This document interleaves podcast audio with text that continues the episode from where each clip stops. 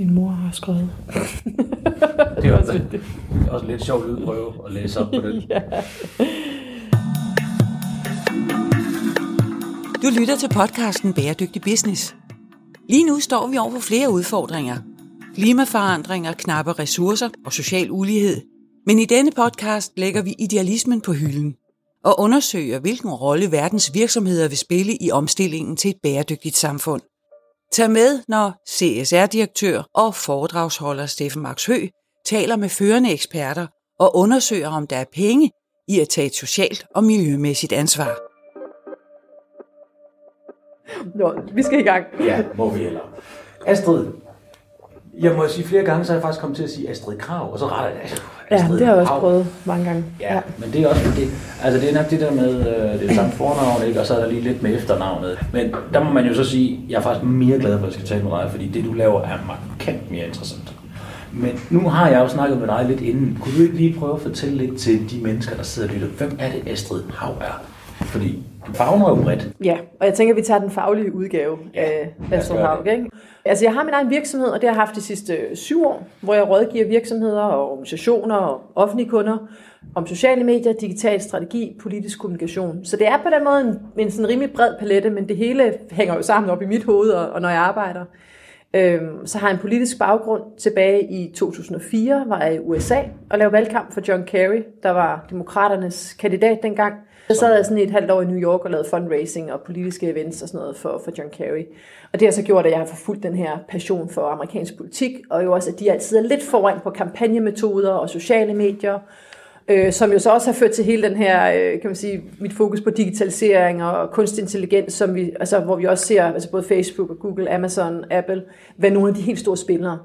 Og det er så også blevet meget politisk, hvor du ser, at de bliver hævet for retten og øh, skal ind i høring og, og jeg har lige siddet her i, i løbet af, af i går og i dag og, og læst på den her nye strategi, der er kommet fra EU øh, med Grete Vestager øh, ja. omkring kunstig intelligens i Europa, som jo også fører tilbage. Så for mig, for mig hænger, det, hænger det sådan set meget godt sammen, og det hele er jo øh, affødt af sådan en interesse for, egentlig for det politiske i forhold til, hvordan rykker vi noget, hvordan forandrer verden sig jo, og hvordan skaber vi et, et godt samfund, både for os selv, men også for os børn. Og det er så der, hvor også den grønne dagsorden sniger sig mere med ind, både i mit arbejdsliv og selvfølgelig også i mit, øh, i mit privatliv, fordi det, det synes jeg ligesom er det vigtigste emne overhovedet at forholde sig til i de her øh, tider. Og jeg synes faktisk, at den introduktion, den forklarer jo lige præcis, hvor komplekst ting efterhånden er begyndt at blive, fordi mm. tingene smelter lidt sammen. Ja. Kan du ikke prøve at forklare os lidt, hvordan øh, politik og bæredygtighed og teknologi, hvordan du ser det i sådan et stort mashup, sådan anno 2020? Jo, altså hvad det jeg synes, der er interessant. Ja. Nu har jeg fulgt det her digitale område faktisk siden da i 2004, så det, for mig var det sådan en, en livsbegivenhed at være derovre i USA, fordi for det første var det super festligt, og det var sådan rent fagligt interessant.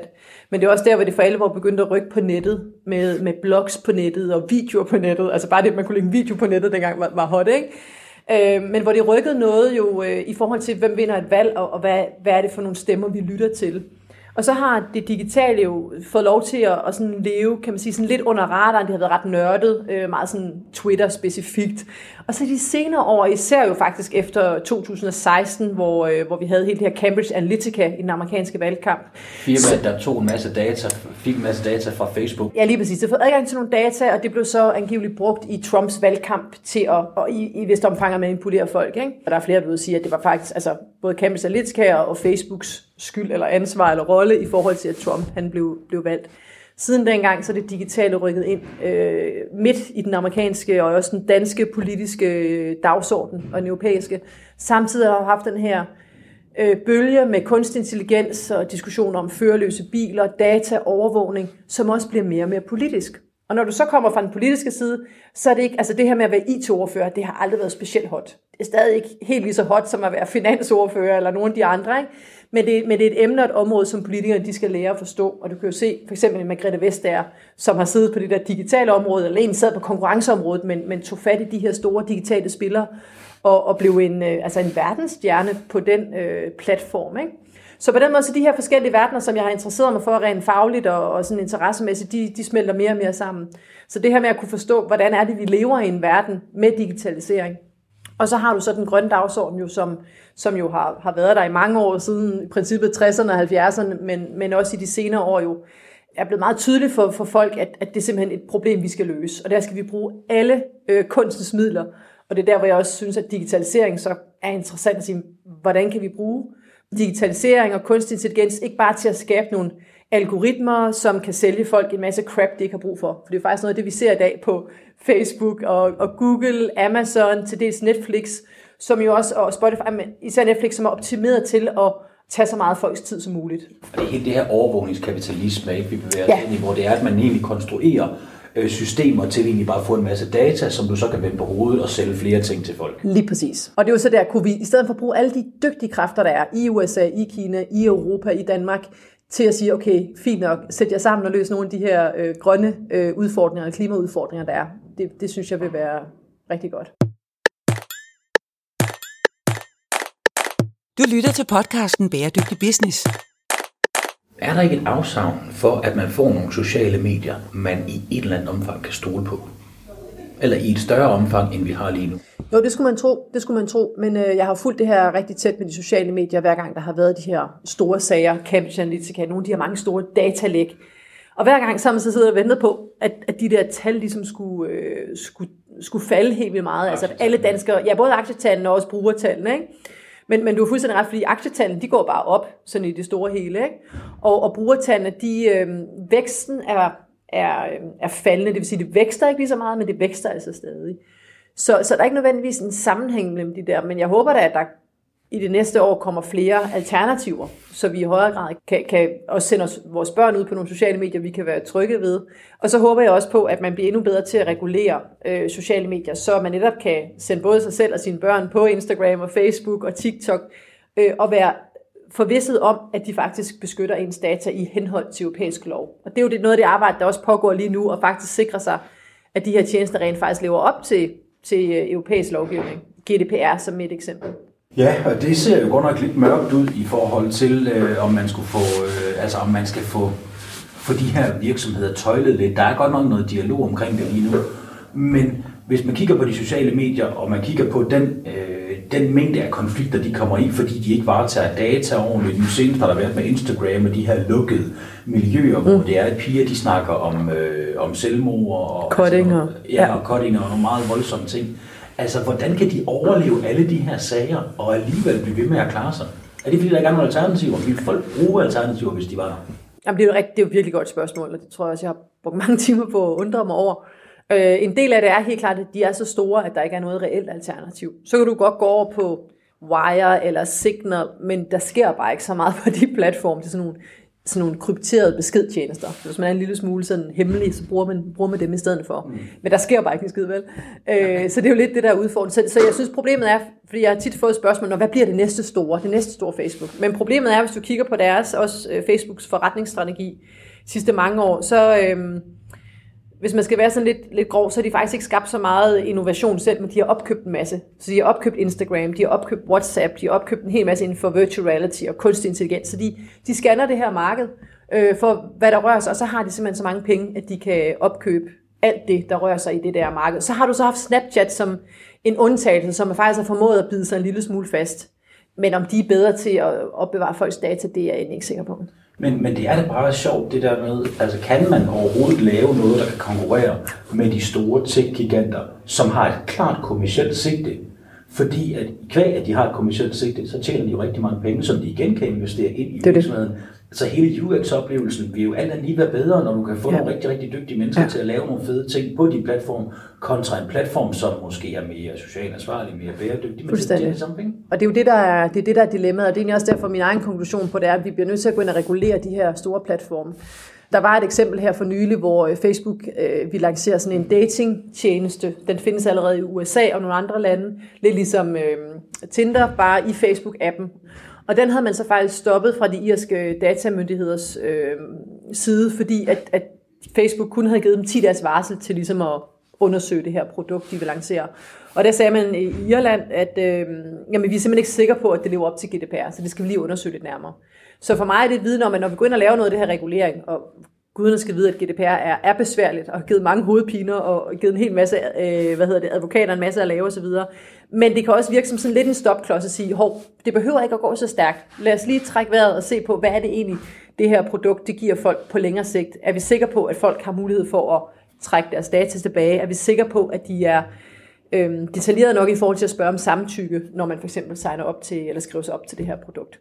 Så jeg, jeg, for mig, så, så tror jeg på regulering. Jeg har også en politisk baggrund, som gør, at jeg rent faktisk tror på politik. Jeg tror på, at det virker. Øh, det er på ingen måde nemt, det er super komplekst, og der vil helt sikkert være en masse ting, også med det nye, vi ser fra, fra EU nu i forhold til kunstig intelligens, hvor der vil sikkert være noget lovgivning, der vil være for stram i første omgang, fordi du ligesom skal ind og finde, øh, finde ud af, hvor ligger vi snittet. Men fordi de her tjenester er så store, og fordi jeg ikke tror på, at vi i løbet af, af de næste fem år, vi kunne lave nogle europæiske alternativer, der kan slå øh, de store øh, amerikanske tech-giganter, og til dels også nogle af dem fra Kina, så tror jeg på, at vi er nødt til at gå, gå, øh, gå ind og, og kigge på, hvordan kan vi så regulere dem, så vi kan føle os trygge ved at være på de her platforme. Men er der ikke også efterhånden konsensus om, at de skal reguleres? Jeg mener, selv de mest hardcore liberale vil jo nok efterhånden mene, at markedskræfterne kan simpelthen ikke regulere sig selv i jo. nogle situationer. Altså øh, Facebook og Google er jo gode eksempler på, hvor mange reklamekroner de egentlig suger ud af vores samfund lige nu. Altså, så der er jo rigtig mange virksomheder herhjemme, der ikke kan tjene nogen penge, fordi at de ligger et andet sted. Ja, det er især øh, ja, medierne og mange af de andre, som tidligere også har, har levet af, af annoncer, er jo presset på det. Og du har, hører jo også fra, fra tid til anden Mark Zuckerberg fra Facebook selv ud og sige, åh, jeg vil gerne reguleres man kan være så lidt i tvivl om, hvor meget vil han reguleres, og det er nu også den form for regulering, som kommer hele samfundet til gode. Men jeg, jeg oplever det faktisk som nye toner fra hans side, at han kunne godt tænke sig, at der var nogen, der fortalte ham, hvad er det for noget indhold, der må være på vores platform, og hvad må ikke være der. Jeg vil så dog sige, at altså, med den mængde brugere, og den mængde penge, og det ansvar, som følger med det, så burde man så burde de selv i Facebook gå foran og sige, nu, nu tager vi sgu stilling til det her en gang for alle, og, og også øh, de gange, jeg har været i USA, hvor, hvor man netop har snakket om nogle af de her ting med, med GDPR i Europa, er der flere, jeg har mødt, som sagt, ej, givet vi også havde det der GDPR herover, ikke? Så, så på den måde er, er Europa jo faktisk lidt i front i forhold til regulering af det her. Så kan du sådan rent businessmæssigt sige, jamen, kan vi leve af regulering? Det kan vi nok ikke. Og, og det er jo så også nogle af de ting, som man i EU kigger på nu. Kan vi lave en eller anden form for indre marked for data, for eksempel, det er en af de ting, der ligger i den her øh, hvidebog, som EU er kommet med, hvor vi netop kan dele data på tværs. Jeg ser det også lidt som sådan en, det er jo sådan en form for dataprotektionisme, at vi vil gerne have noget øh, data, der kan, der kan hvad hedder det, løbe frit mellem de europæiske lande, men vi vil helst ikke dele det med omverdenen. Det er jo også en smart måde, kan man sige, hvis det er, at vi vælger at sikre vores borgere i, i det her Europa, at så bliver vi også nødt til på en eller anden måde at have et eller andet ud af det og sige, hvis vi skal leve op til de krav, kan vi så ikke bare stille de krav til alle andre, der gerne vil ind på det her marked? Fordi det kunne man jo i bund og grund også gøre med bæredygtighed. Altså man kunne jo godt sige, at hvis I ikke lever op til de her de standarder, så kan I simpelthen ikke sælge noget her. Og det gør man ikke allerede i dag, tænker du? Nej, det gør man ikke. ikke altså, det er jo fordi, der er forskellige grader af, hvordan, hvad det er, man vægter bæredygtighed, ja. og hvad det er for nogle områder, man ser på. Så der er jo ikke de der fælles regler omkring mm. det. Det eneste fælles regler, der egentlig er omkring bæredygtighed, det er jo verdensmålene. Ja. Og de er ikke målbare. Der er ikke, det er en målsætning, det er jo en intention, ja. hvor man skal hen. Så, så det gør det selvfølgelig lidt mere kompliceret.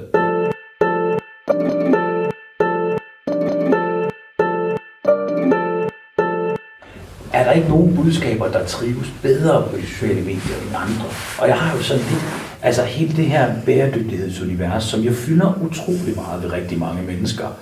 Altså, er det ikke netop sådan noget, der, der færdes godt, der trives godt på de sociale medier? Jo. Eller kan man overhovedet sige det på den måde? Mm, ja, det kan man godt sige lidt om, men det kan være svært at gøre det generelt, fordi altså, det du oplever på de, dine sociale medier, det er jo noget andet end det, jeg oplever på mine sociale medier. Jeg kunne forestille lige på vores, kunne der være et overlap, men så kan du finde nogle andre, som er et helt andet sted. Jeg tror, øh, bæredygtighedsbudskaberne fungerer især godt på Instagram, fordi det ligger meget op af hele det der livsstilssegment, som er på Instagram med, med boligindretning og tøj og mad. Øh, jeg læste en artikel om, jeg synes, det var ret interessant, altså, at det sådan ligesom var Instagram, der var, var skyldig eller havde æren for, at avocadomaden havde fået sådan en kæmpe revival. Ikke? Øh, det synes jeg var meget sjovt. Og jeg har selv haft sådan en oplevelse, som, som jeg synes var, øh, var lidt en øjenåbner for mig, men altså, at det egentlig lykkedes mig øh, på godt og ondt at radikalisere mit eget Instagram-feed. Og det lyder selvfølgelig som sådan noget, altså det vi, ikke, vi ikke over i sådan noget ISIS eller sådan noget, men altså fordi jeg har været vegetar i mange år, og så er jeg gået over til at blive veganer, og jeg begynder at gå meget i sådan genbrugstøj. Jeg sådan prøvet at gå all in, øh, både fordi jeg gerne vil gøre noget for klima, men også fordi jeg synes, at den livsstilsændring er meget interessant. Så det er sådan på sådan en eksperimenterende basis ja. også. Ikke? Det kan sagtens genkende. Og, og være sådan lidt ung med de unge og prøve, hvad er det egentlig for nogle ting, der rører sig? Øh, og så mener jeg det også, så det er ikke for at undskylde det. Men det jeg så har gjort på Instagram, bare som et eksempel, det er, at jeg sådan, er begyndt at følge en masse madblogger, veganske, vegetariske madblogger, følger nogle bestemte hashtags, følger en masse omkring genbrugstøj og vintage og recycling, upcycling. Og så i løbet af en, et par uger eller en måned, så handler mit Instagram-feed jo ikke om andet. Og det tænker jeg, det er jo fint nok, og det er godt for klimaet og så videre, ikke? Men hvis jeg nu var blevet interesseret i cutting, eller anoreksi, eller eller jeg var blevet siddet i, i skydevåben, eller, eller fitness, eller, eller hvad det nu var, et eller andet, så vil jeg jo på samme måde kunne radikalisere. Altså det, jeg ved godt, det er lidt ekstremt ord at bruge, men det er jo sådan set det, jeg har gjort. Ikke? Det, det kan jeg da sagtens følge, fordi man bliver jo lige pludselig sit feed, og så ja. man, at verden hænger sådan sammen. Så ser man skydevåben overalt, og de proportionsforhold, det, det bliver simpelthen dårligere. Jeg kunne godt tænke mig netop, at der var den her knap på Instagram og Facebook, hvor man sådan de-radicalize my feed, ikke? Altså få mig ud af den her moras, eller den her grøft, jeg har gravet for mig selv, ikke? Øh, så man kunne ligesom se, hvad er det, der måske generelt er mest interessant. Og det spurgte du også lidt til, at udfordringen der, synes jeg, at masse studier, der peger på det, at det indhold, der polariseres, det klarer sig desværre godt. Altså indhold, der taler til, øh, til følelserne, til vrede. Øh, så hvis du gerne vil have noget, lavet opslag, for eksempel på Facebook, der skal få rigtig mange delinger og kommentarer, så, øh, så skal du skrive noget om øh, indvandrere eller religion, eller altså de her områder. Børneopdragelse kan også noget, fordi det er også noget, vi har mange holdninger til. Men de her emner, som sådan typisk splitter os, øh, også rent politisk, det er noget af det, der fungerer rigtig godt øh, på de sociale medier også. Det er ikke nødvendigvis de mest nuancerede budskaber, det er ikke nødvendigvis den her øh, artikel, som siger på den ene side, på den anden side, nu bliver du lidt klogere på det. Og det er jo derfor også, man kan sige, øh, hvis vi skal tage sådan hele bæredygtighed og den grønne dagsorden, at du har sådan en som Greta Thunberg, som også fungerer rigtig godt på de sociale medier. Og på mange måder jo også er, altså det, det vil være forkert at sige, at hun er et socialt mediefænomen, men hun er i hvert fald også båret frem af meget af det, der foregår på sociale medier. Både dem, der elsker hende, og så især dem, der hader hende. Alle de her memes, der bliver lavet om, altså, hvor man tager lidt, øh, altså, hvor folk tager pis på hende, eller en Donald Trump, der så pludselig tweeter om hende, og de her ting. Men hvis man kobler den ind i sådan en gammel Simon Spies kontekst, ikke? altså vinder Donald Trump så ikke på, at han er netop så øh, altså han er så polariseret en, en person, og hans budskaber er så polariserende, ja. at han, selvom man ikke kan lide ham, så hjælper man med at sprede hans budskab. Altså lidt ligesom vi så jo. Rasmus Paludan hjemme, at han, han kom jo ud over det hele, ja. netop fordi, at vores foragt for ham gjorde, at vi spredte det helt vanvittigt. Jo, og det er jo et kæmpe problem. Jeg ved noget, som journalister og medier ofte diskuterer det her. Skal vi skrive om alle Trumps tweets rent journalistisk? Omvendt, det er præsidenten, der tweeter det. Det er relevant, fordi det kunne have betydning. Altså, så det, det er faktisk rigtig svært skisme, at man jo netop er med til også og, øh, og booste ham og, og få ham frem, hver gang man skriver noget, selvom man skriver noget negativt. Mm, kan man sige, at det her det er nogle af de børnesygdomme, vi ser ved de sociale medier, fordi vi simpelthen ikke har lært at bruge det ordentligt endnu?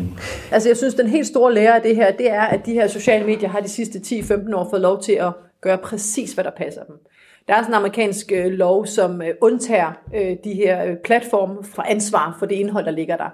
Så det er ikke et medie, hvor du har ansvaret for, for indholdet. Der har været meget lidt regulering, og især faktisk under de år, hvor Barack Obama var præsident, jamen der var teknologi godt, og mere teknologi, det var endnu bedre, og vi, vi synes, det var helt fantastisk. Også den måde, han førte valgkamp på med at indsamle data og tracke folk, det vil vi i dag synes, øh, det vil vi nok i dag i høj grad tage afstand fra. Så jeg tror, det er lærerne, og det er også derfor, jeg egentlig altså, øh, umiddelbart er, er rigtig øh, positiv over for, at for eksempel EU nu siger, okay, vi bliver nødt til at gå ind og kigge på at regulere det her AI.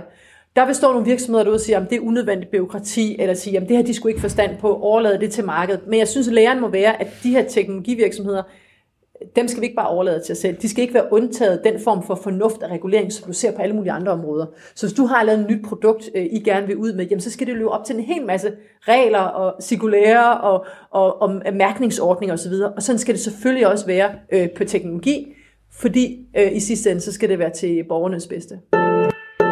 Og hvad gør vi så med Kina? Fordi de er jo lidt mere lempelige omkring hele den her øh, reguleringsdagsorden. Problemet er jo den der konkurrencefordel. Vi er jo heller ikke helt vildt med, at slet ikke sådan noget som AI, hvor det er, at, at vi, man vidderligt taler om, at man åbner Pandoras æske, når man først får så meget data ind, og man får tæmmet så meget data, så begynder man muligvis at kunne udvinde nogle meget, meget interessante forretningsmodeller, som potentielt kan ændre, altså som kan være, altså lave disruption i en helt anden kaliber, end det vi har været set før. Mm. Det er jo mm. det, der ligesom er frygten. Og hvis mm. nu Kina udvikler nogle rigtig, rigtig fede ting, ja. og vi så ikke kan tjene noget på dem, det, det, det er også svært, ikke? Jo, det, altså, det er jo et kæmpe dilemma, og, og det er jo et dilemma, som mange af de her tech-virksomheder også har stået i gennem årene, hvor de, øh, jeg mener både med, med Facebook og, og Google, at de har forsøgt at komme ind på det kinesiske marked hvor de så har mødt modstand, både fra kineserne, men egentlig også, øh, jeg mener, det var, det var Google, som også havde en sag, hvor deres medarbejdere ligesom sagde, hey, vi skal altså ikke rette ind efter kinesiske forhold. Nej, fordi de skulle jo rette ind, sådan så ja. at de respekterede den øh, censur, som øh, Kina pålægger deres ja. befolkning. Ja.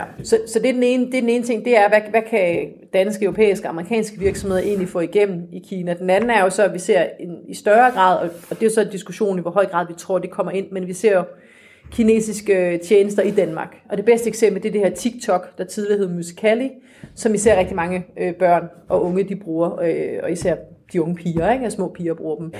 Øh, jeg læste en artikel faktisk lige her forleden, hvor, hvor der var flere øh, altså meget dygtige eksperter, som, som mente, at, at børn skulle slet ikke, især ikke børn under 13, skulle slet ikke være på, på TikTok, fordi der kan være meget også seksualiseret indhold osv. Og det kan jeg godt se en pointe i, men jeg vil også sige, at de fleste børn kan nok finde ud af øh, at gå på Google og skrive nogle frække ord, og så søge noget frem. Der er selvfølgelig forskel på, om du får det smidt i ansigtet, eller du selv søger det frem. Men, men der er ingen tvivl om, vi skal jo lære vores børn at begå sig på de her platforme. Og så skal vi rent politisk selvfølgelig også gå ind i, i det omfang, det overhovedet er muligt, og sørge for, at de tjenester, der opererer i Europa, Danmark, at, at de lever op til de krav, der er. Øh, og der har jeg en idé om, at der, der har vi nok et efterslæb.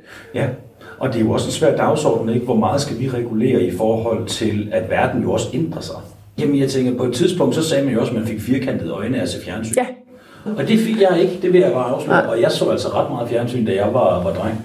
Øh, jeg blev voldsomt inspireret af alle de der ninja-film, der var populære der i 80'erne. Jeg mener bare, at vi går jo også med nogle fordomme, og så tænker jamen det ville være bedre, at man ikke sad og så en masse fjernsyn, og man sad udenfor og mediterede. Men er det et reelt alternativ til børn? Også tegneserier var i gamle dage også noget fanden selv skabt, og du kan også finde citater, om nogen har sagt, altså at folk ikke skal læse romaner, fordi det er også bare spild af tid. Men, men pointen i forhold til, til børnene, det er jo også, altså vi skal jo lære dem at omgås den teknologi, øh, der er, og, og der, der er forskellige studier, øh, der peger på, at det som sådan ikke er teknologien i sig selv, der er skadeligt for børnene, men det, der er skadeligt, det er, hvis de ikke får deres søvn, hvis de ikke får deres mad, og hvis de ikke får bevæget sig. Altså noget helt grundlæggende øh, ting. Og, og så er jeg personligt mere bekymret for øh, negativ social arv, end jeg er for, øh, at, at børn er mange timer på skærmen. Det vil sige, så lidt øh, har, altså, har dine forældre en, en god uddannelse og øh, nogle gode jobs øh, og en okay økonomi, så kan dine børn selvfølgelig godt tage skade, hvis de sidder rigtig mange timer for, foran skærmen, men analyser peger på, at i det lange løb, så vinder de altså lotteriet frem for dem, der kommer fra et dårligt udgangspunkt.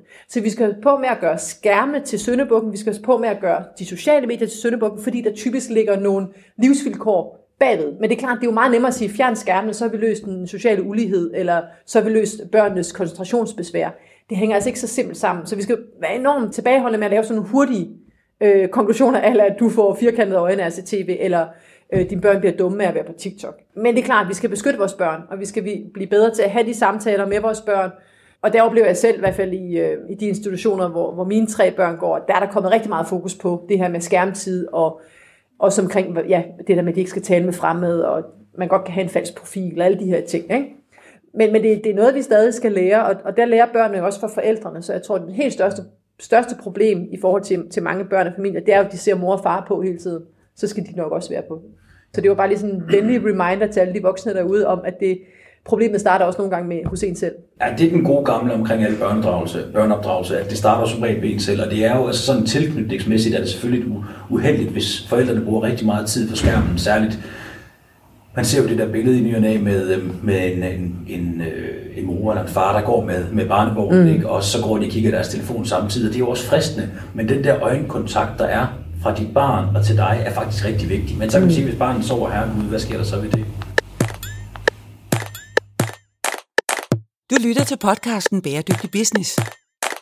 Nu vil jeg rigtig gerne tale med dig om øh, employee advocacy. Mm-hmm. Og jeg lavede jo faktisk en sjov lille fejl, da jeg på LinkedIn skulle, øh, skulle poste et eksempel, og så skrev jeg employer advocacy. Jeg så det faktisk godt, og så blev jeg lidt i tvivl om, hvad, hvad der var op og ned. Jamen, og så var der faktisk en i mit netværk, der skrev til mig, at jeg er ikke helt sikker, men tror ikke, du mener mm. employee advocacy. Og det forklarer jo alt andet lige, at det kan godt være lidt kompliceret. Det er nok heller ikke alle, der forstår det begreb. Jo, jo, og det, det, jeg tror også, det tog mig noget tid at få styr på de to begreber. Også fordi når jeg så snakker med folk, så brugte de nemlig det, altså employer advocacy. Uh, employee advocacy, som jeg forstår det, uh, det er jo, når du har uh, medarbejdere, som er aktive uh, på sociale medier, hvor de kommunikerer om virksomheden, men i lige så høj grad kommunikerer om deres faglighed, som jo så, fordi når de så kommunikerer noget, så står der jo, hvor de arbejder, og på den måde så falder det så tilbage på virksomheden. Så hvis du er ude på din LinkedIn, kommunikerer en hel masse om bæredygtighed og nogle af de trends og tendenser, du holder øje med, du øh, poster din podcast osv., så falder det jo positivt tilbage på, på din virksomhed. Så det er employee advocacy-delen. Og employer advocacy, faktisk så taler man mere om employer branding, yeah. hvor du så som virksomhed, via virksomhedens egne kanaler, viser medarbejderne frem.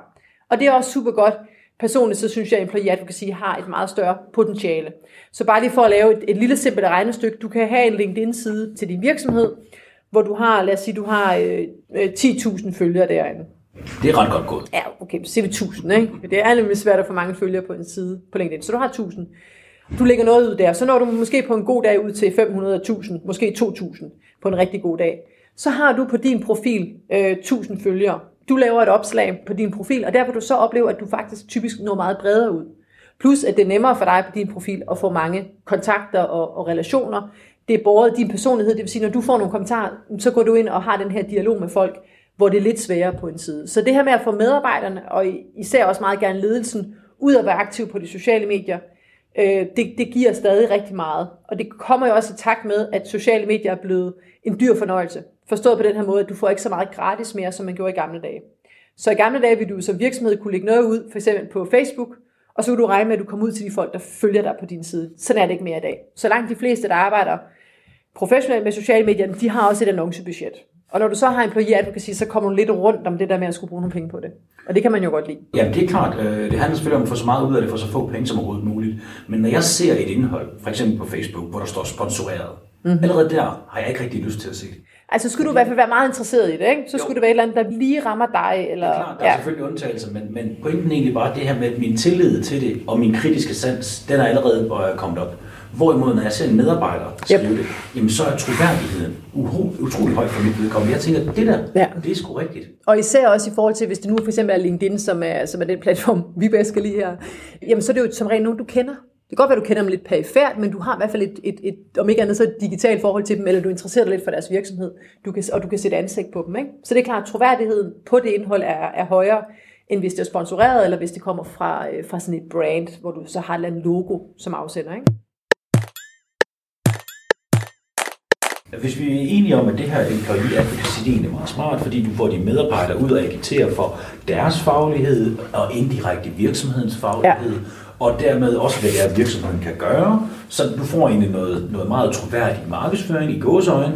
Hvis vi synes, det er en rigtig god idé, hvordan går man så ind som virksomhed og arbejder med, at ens medarbejdere bliver bedre til at være til stede på de sociale medier med et firmavenligt budskab? Jamen, det er et rigtig godt spørgsmål. Altså, det er jo altid godt at øh, give folk nogle værktøjer til det. Det vil sige, give dem en eller anden form for træning, hvor du klæder dem på. Øh, og der er meget stor forskel på, hvor meget hjælp folk skal have. Så nogle steder, så arbejder de jo sådan helt konkret med, at de ligesom siger, her har vi noget indhold, I gerne må dele. Vi laver endda nogle udkast til nogle tekster, I kan dele. Og så på den måde kan man få folk ud at gøre det. Der er også nogle steder, hvor du så har en, en, en app, hvor du kan gøre det igennem. Så har du den anden måde, hvor du siger, at vi må bare gå ud og tale om lige det, der passer jer, hvor man i højere grad stiller det frit, øh, og gerne vil have, at den enkelte medarbejder selv laver de her opslag. Men er det ikke også lidt risikabelt? Tør man godt lade hver enkelt medarbejder selv gå ud på de store farlige sociale medier, hvor folk kommer op og skændes i kommentarsporet, og tale på virksomhedens vegne? Jamen det er jo den risiko, man kan sige, man, man løber ikke. Langt de fleste steder, så er folk jo øh, altså super, super fornuftige og meget, meget forsigtige også. Så det er meget sjældent, at jeg oplever det som en reel risiko. Der er også stor forskel på, hvad det er for en arbejdsplads. Øh, har du mange medarbejdere, som er sådan hurtigt ind og ud, altså noget call center eller noget andet, jamen, så er det klart, så skal man nok ikke sige til folk, hey, kan I ikke lige gå ud og skrive en hel masse om, om virksomhedens strategi? Nej. Men er man en, øh, sådan en, en anden type virksomhed, hvor, øh, hvor man ligesom siger, hvor man måske også har en større grad af skriftlighed. Altså nogle medarbejdere, der, der arbejder skriftligt, som behersker skriftsproget eller video, eller hvad det nu er, formidling, jamen så kan man i højere grad sende dem fri. Det jeg oplever mange steder, det er, at ledelsen siger, at I er bare sat fri, I kan gøre, hvad I vil, og medarbejderne faktisk står og siger, at vi vil faktisk gerne have nogle rammer, fordi det går, som leder, så ved du jo forhåbentlig, hvordan virksomheden skal kommunikere, hvad det er, virksomheden står for, du ved, hvad det er for en rejse, virksomheden er på, så man skulle, man skulle mene, det var nemmere for lederen at, øh, at, at gå ud og kommunikere. Derfor medarbejderen kan det være lidt svært at sige, hvad er mit territorium, hvad må jeg egentlig kommunikere om? Og det er så der, hvor jeg har hjulpet mange virksomheder og organisationer med at lave den her træning, hvor man ligesom siger, okay, hvad er de vigtigste øh, pejlemærker for jer? Altså, hvad er jeres strategi? Hvad er det for nogle fokusområder, I har? Okay, er der en 3-5 fokusområder, som vi siger, det er noget inden for det her, I alle sammen kommunikerer omkring? Hvad er det for nogle ting, I har i pipeline? Altså rent kalendermæssigt, sker der noget i løbet af året, som I kan kommunikere omkring? Så både sådan overordnet set er der noget, der går på tværs, men så egentlig allerhelst ind på den enkelte medarbejder og sige, okay, hvad er det, du brænder for? Hvad er det, du interesserer dig for? Hvordan kan du, hvis du nu var dig, sige, hvordan kunne du kommunikere omkring bæredygtighed på en måde, som, som du synes er fed, men også øh, hvor det giver dine medarbejdere noget. Og mange har den der lidt misforstået idé om, at når, så skal de ud og promovere virksomheden. Øh, og det skal de i virkeligheden ikke det, de, altså det man allerhelst skal gøre for dig, vil jo være, være super fedt at sige, at du vil egentlig bare inspirere andre folk til at tage nogle valg omkring bæredygtighed, til at handle på noget. Og en af de udfordringer, som jeg tror, man, man oplever på bæredygtighed, det er det der med, at det er så komplekst. Og hvis du først siger, at vi vil være bæredygtige, jamen så er der så mange, der har alle mulige holdninger til, at, hvad man skal gøre. Så hvis du kunne give folk via din LinkedIn nogle, guidelines til at sige, at du starter her, eller hvis, du bare, hvis I bare kan gøre det her, så er I allerede godt på vej. Og så må sådan nogle små snacks, plejer altså noget indhold, der, der, der, det behøver ikke at være store afhandlinger, eller øh, rapporter, eller kronikker, men egentlig mere nogle, øh, noget viden, man giver videre, ikke? så er man godt på vej. Du lytter til podcasten Bæredygtig Business. Det synes jeg lyder rigtig spændende, og, og så man kan sige, det her med, at medarbejderne efterlyser faktisk at få nogle rammer at arbejde indenfor, det er super vigtigt, at man som leder går hen og tager det meget alvorligt, fordi medarbejdere vil jo selvfølgelig altid gerne være sikre på, at de gør det, som bringer dem tættere på, at lederen synes, de gør et godt stykke arbejde. Lige præcis. Og, og derfor skal de vide, hvilken kasse de arbejder ja. i. Er der ikke også noget med, at, man, at, at det her det er ikke one solution fits all? Man skal vel sørge for, at det er de medarbejdere, som har en lyst til det her. Jo, jo, helt sikkert. Altså man skal have fat i dem, der kan og vil. Og der vil jeg så sige, altså ofte giver det jo ret god mening, at man starter, for mig at se, kan man starte fra toppen, som siger, okay, i hvert fald øh, toplederen, måske en direktion, kan man klippe på, og der kan man også i højere grad, synes jeg, stille krav om, det er faktisk en del af dit job at promovere virksomheden på den måde her, eller promovere dig selv også. Det, hvis man er i toppen af det der, så har man måske også en, en forståelse for, at det her med promovering af, af sig selv og sit eget brand kan, kan være en fordel. Andre steder, så er det en, en enkelt afdeling, der starter, hvor I for eksempel kunne sige, at alle os, der arbejder med bæredygtighed, vi synes simpelthen, at det her budskab er så vigtigt, det vil vi fortælle til nogle flere, og I måske også har et behov for at få, få det område sådan talt lidt op. Og, og andre steder igen, så laver man nogle, øh, nogle hold, altså nogle pionerhold, eller nogle digitale ambassadørhold, hvor man så siger, at dem, der, der kan og vil, øh, I kan komme på nogle kurser her, eller I kan møde op, og så taler vi om det.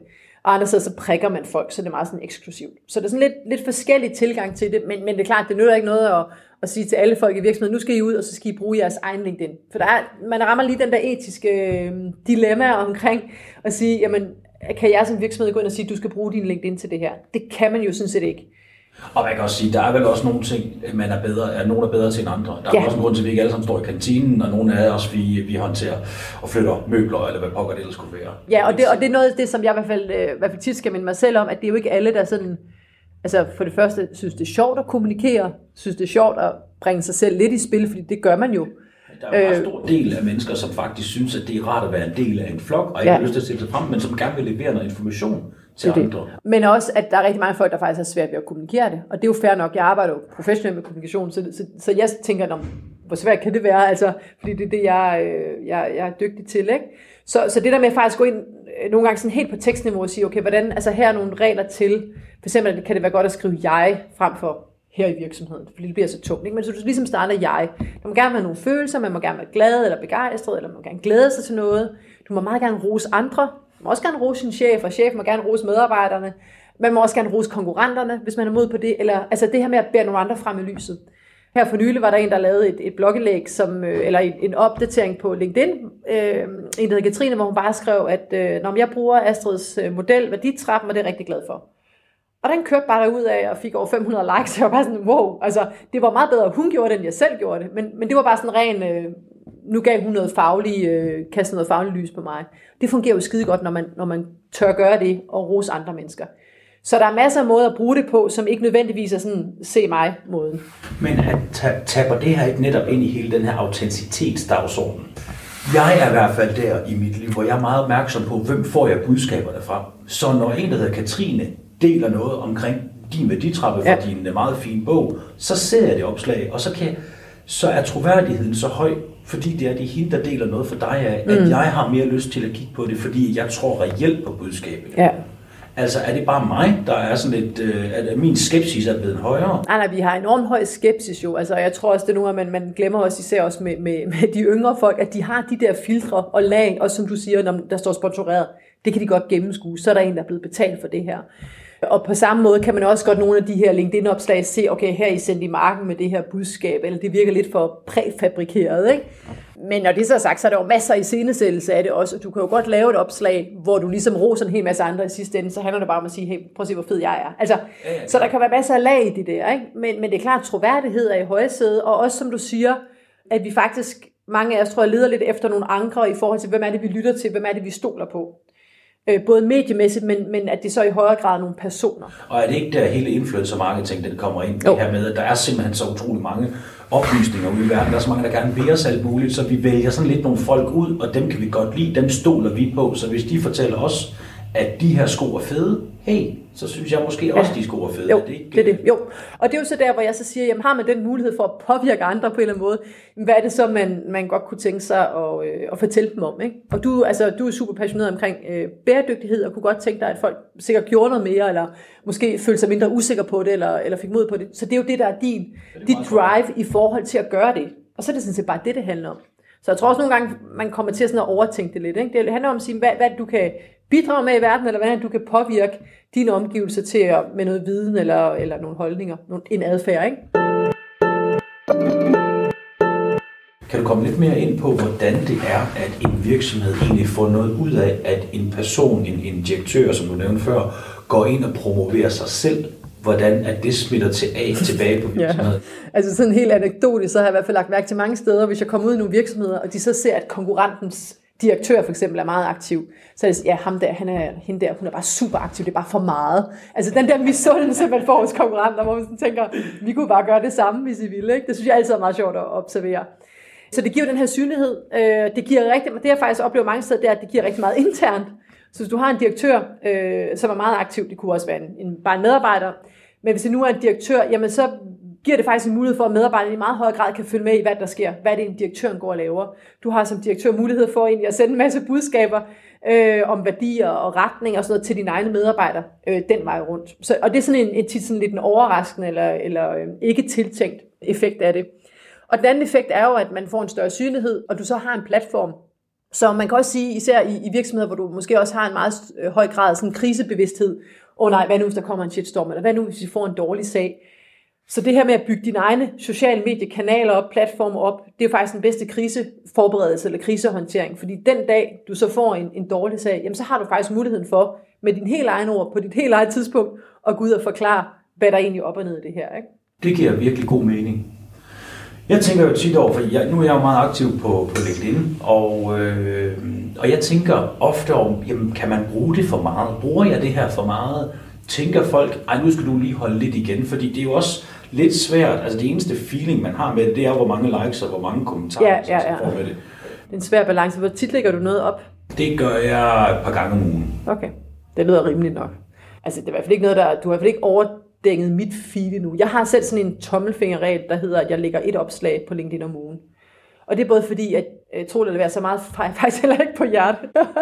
men, men det er ikke så ofte, jeg ligesom, altså det kræver alligevel en indsats, man sidder sådan ned og lige tænker over, nu skal jeg lave et opslag, og, og hvad vil jeg dele, og hvad, og hvad gider jeg så egentlig også at tage en diskussion omkring, fordi du som regel afføder nogle kommentarer.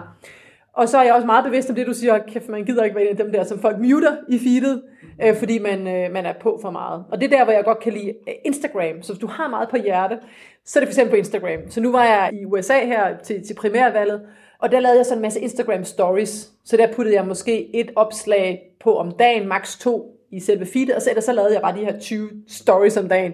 Så de folk, der rent faktisk virkelig synes, det var lige så spændende, som jeg gjorde, de kunne ind og se de her stories, og alle andre, de blev ikke forstyrret af dem.